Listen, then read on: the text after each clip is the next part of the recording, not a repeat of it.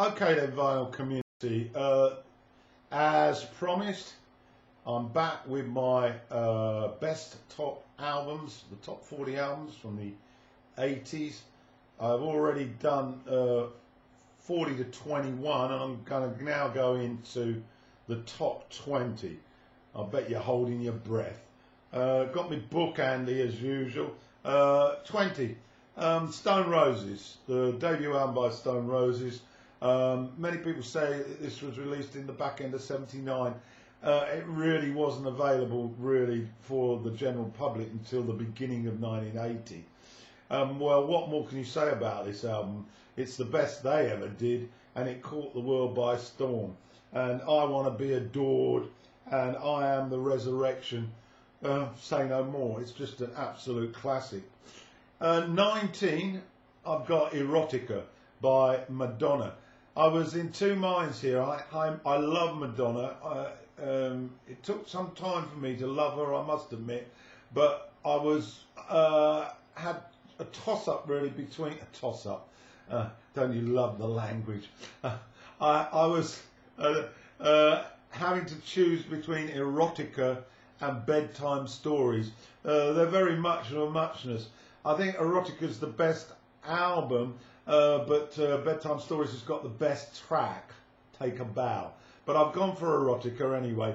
Um, it's just full of hits. Deeper and Deeper uh, comes to mind.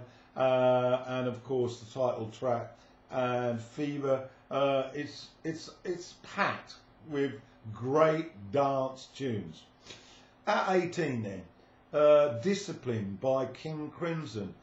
This is a sort of what might be regarded as a sort of new uh, King Crimson after they had a few years off uh, and it launched uh, uh, Bill Bruford and um, Adrian Belew into the, this band alongside, of course, Robert Fripp. And this is a beauty. Uh, the pick of the bunch is probably Matte Kudasai, uh, and I, I, really, really do like this.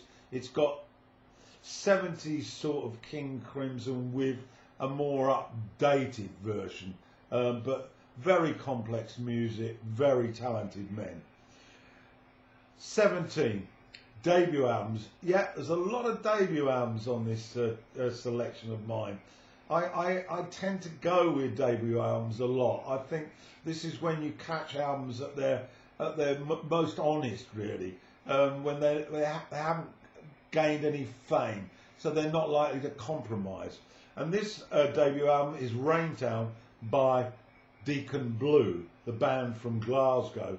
It's a really cracking, cracking debut. Uh, and he looks like Spencer Tracy is the uh, top song here, although the title track is a great rock song. 16. Uh, well, every uh, decade would probably have a handful of Van Morrison albums uh, I've chosen Poetic Champions Compose. I've just put a video of that up. Uh, it's not a full video, but it's uh, it's certainly more than the uh, 30 seconds I'm going to talk about it here. Of course, it's got the classic "Someone Like You," which was a uh, in a soundtrack of the same movie. Uh, that was with Charlize Theron and Keanu Reeves. it's a beautiful movie, a very sad movie and the Van Morrison tune really encapsulates it. 15. Some of you might not know this one. It's called Show People and it's by Mari Wilson. It's got a very 50s style cover and it's a lot of the music is very 50s style as well. She's got a great voice. The tunes are really, uh, really full of Phil Spector type uh, influences.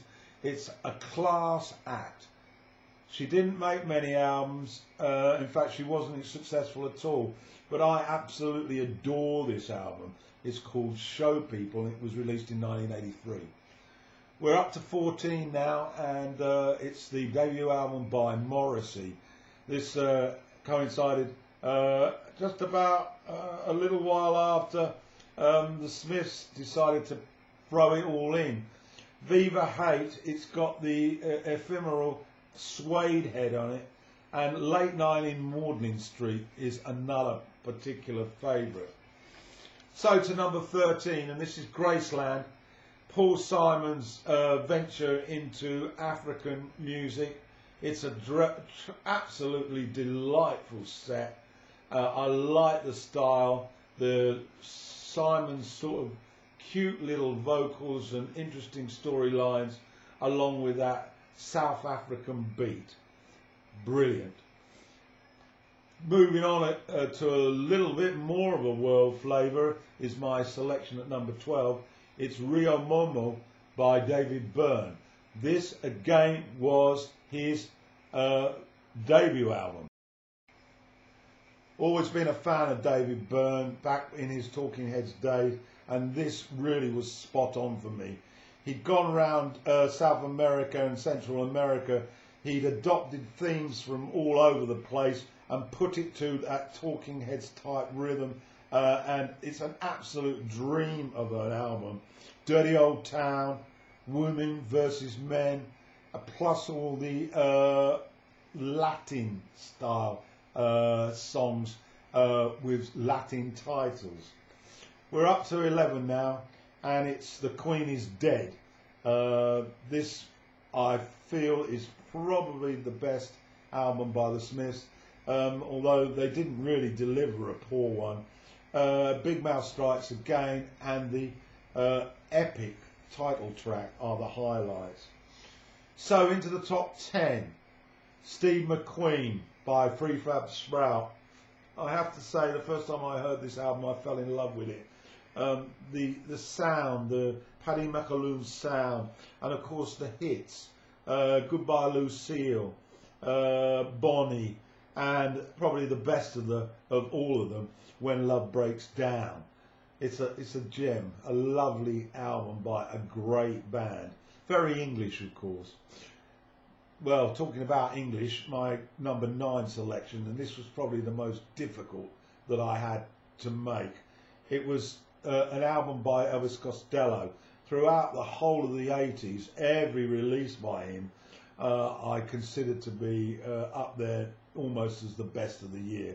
But I'm going for Trust, 1981, just ahead of Imperial Bedroom and Punch the Clock. Um, well, New Lace Sleeves, uh, one of the greatest songs he's ever written as far as I'm concerned. And then Watch Your Step and Clubland, of course, a big hit. And You'll Never Be a Man, that sort of uh, strong sort of blues type song. Absolutely brilliant album by Elvis and the Costa and the the Attractions. Sorry, two eight, David Bowie, Scary Monsters and Super Creeps.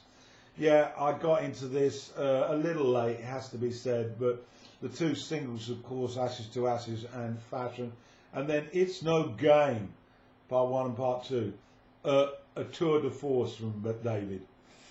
We're now at number seven then, and this is uh, Squeeze, another one I had a great problem with choosing one album, but I've gone for Argy Bargy from 1980. I think this was possibly their third, maybe their fourth album and uh, pulling muscles from the shell opens it up. And another nail in the heart. Uh, and well it's all full of classic British pop songs with great British stories.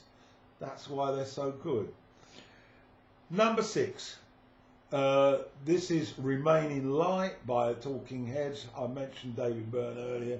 This is an awesome piece of work I really like it, uh, and um, I would I would stress that you should compare this with a recent release uh, in 2018 of exactly the same album by the Benin diva Angelica Kidjo.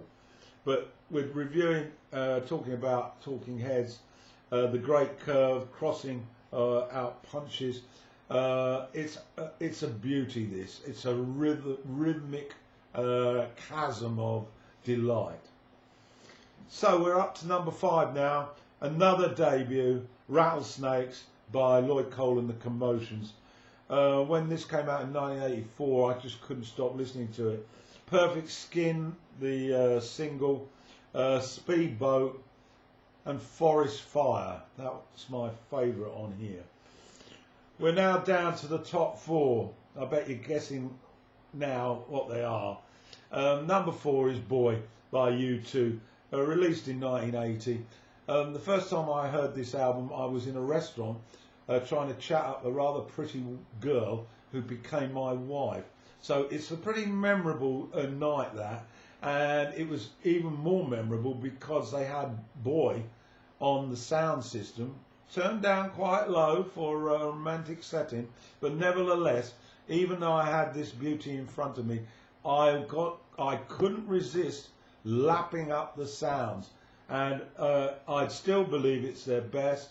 Um, I will follow out of control and the An Cat Dubh I find enchanting. That's boy and number four. So we're into the top three now. Uh, at number three is the purple one, Sign of the Times by uh, Prince. It took me a long time to get into Prince, but once I, I, I got hooked, that was it. This is a double album which uh, encapsulates all the best in Prince music. There's no, there's no fillers in here. There's no uh, sort of funky 10 minute jams just to sort of uh, satisfy Warner Brothers recording contract. This is huge. It's got tra uh, tracks that were hits, of course. You've got the look, uh, but uh, things like the cross, uh, absolutely awesome, awesome piece of work, and of course the title track that sets us all off. We're now down to the top two then, and at number two, it's the Pretenders, their debut album. There's a surprise. Released in 1980. Got a lot of fond memories of this. I was at college at the time. Precious, Up the Neck, um, and the singles, of course. Uh, Kid, uh, Stop That Sobbing, and Brass in Pocket. Chrissie Hynde, I Love You. And so to number one. Um, I've just done a video of this album which is going to go into it in far more depth than I'm going to do here. But I had to choose it. It's by Dexys Midnight Runners and it's called Don't Stand Me Down. Their third effort uh, and uh, a lost classic. 1985, my favourite album of the 80s. Don't Stand Me Down by Dexys Midnight Runners. Well, if you like Northern Soul, if you like Celtic music, you've got the best of both worlds here. So anyway, I hope you enjoyed those two videos. I'm going to have a bash at 70s next, uh, but I'm going to try and do all the uh, decades through to um, this decade, uh, which will obviously, obviously feature uh, 2010 to 2019, probably by the end of the year.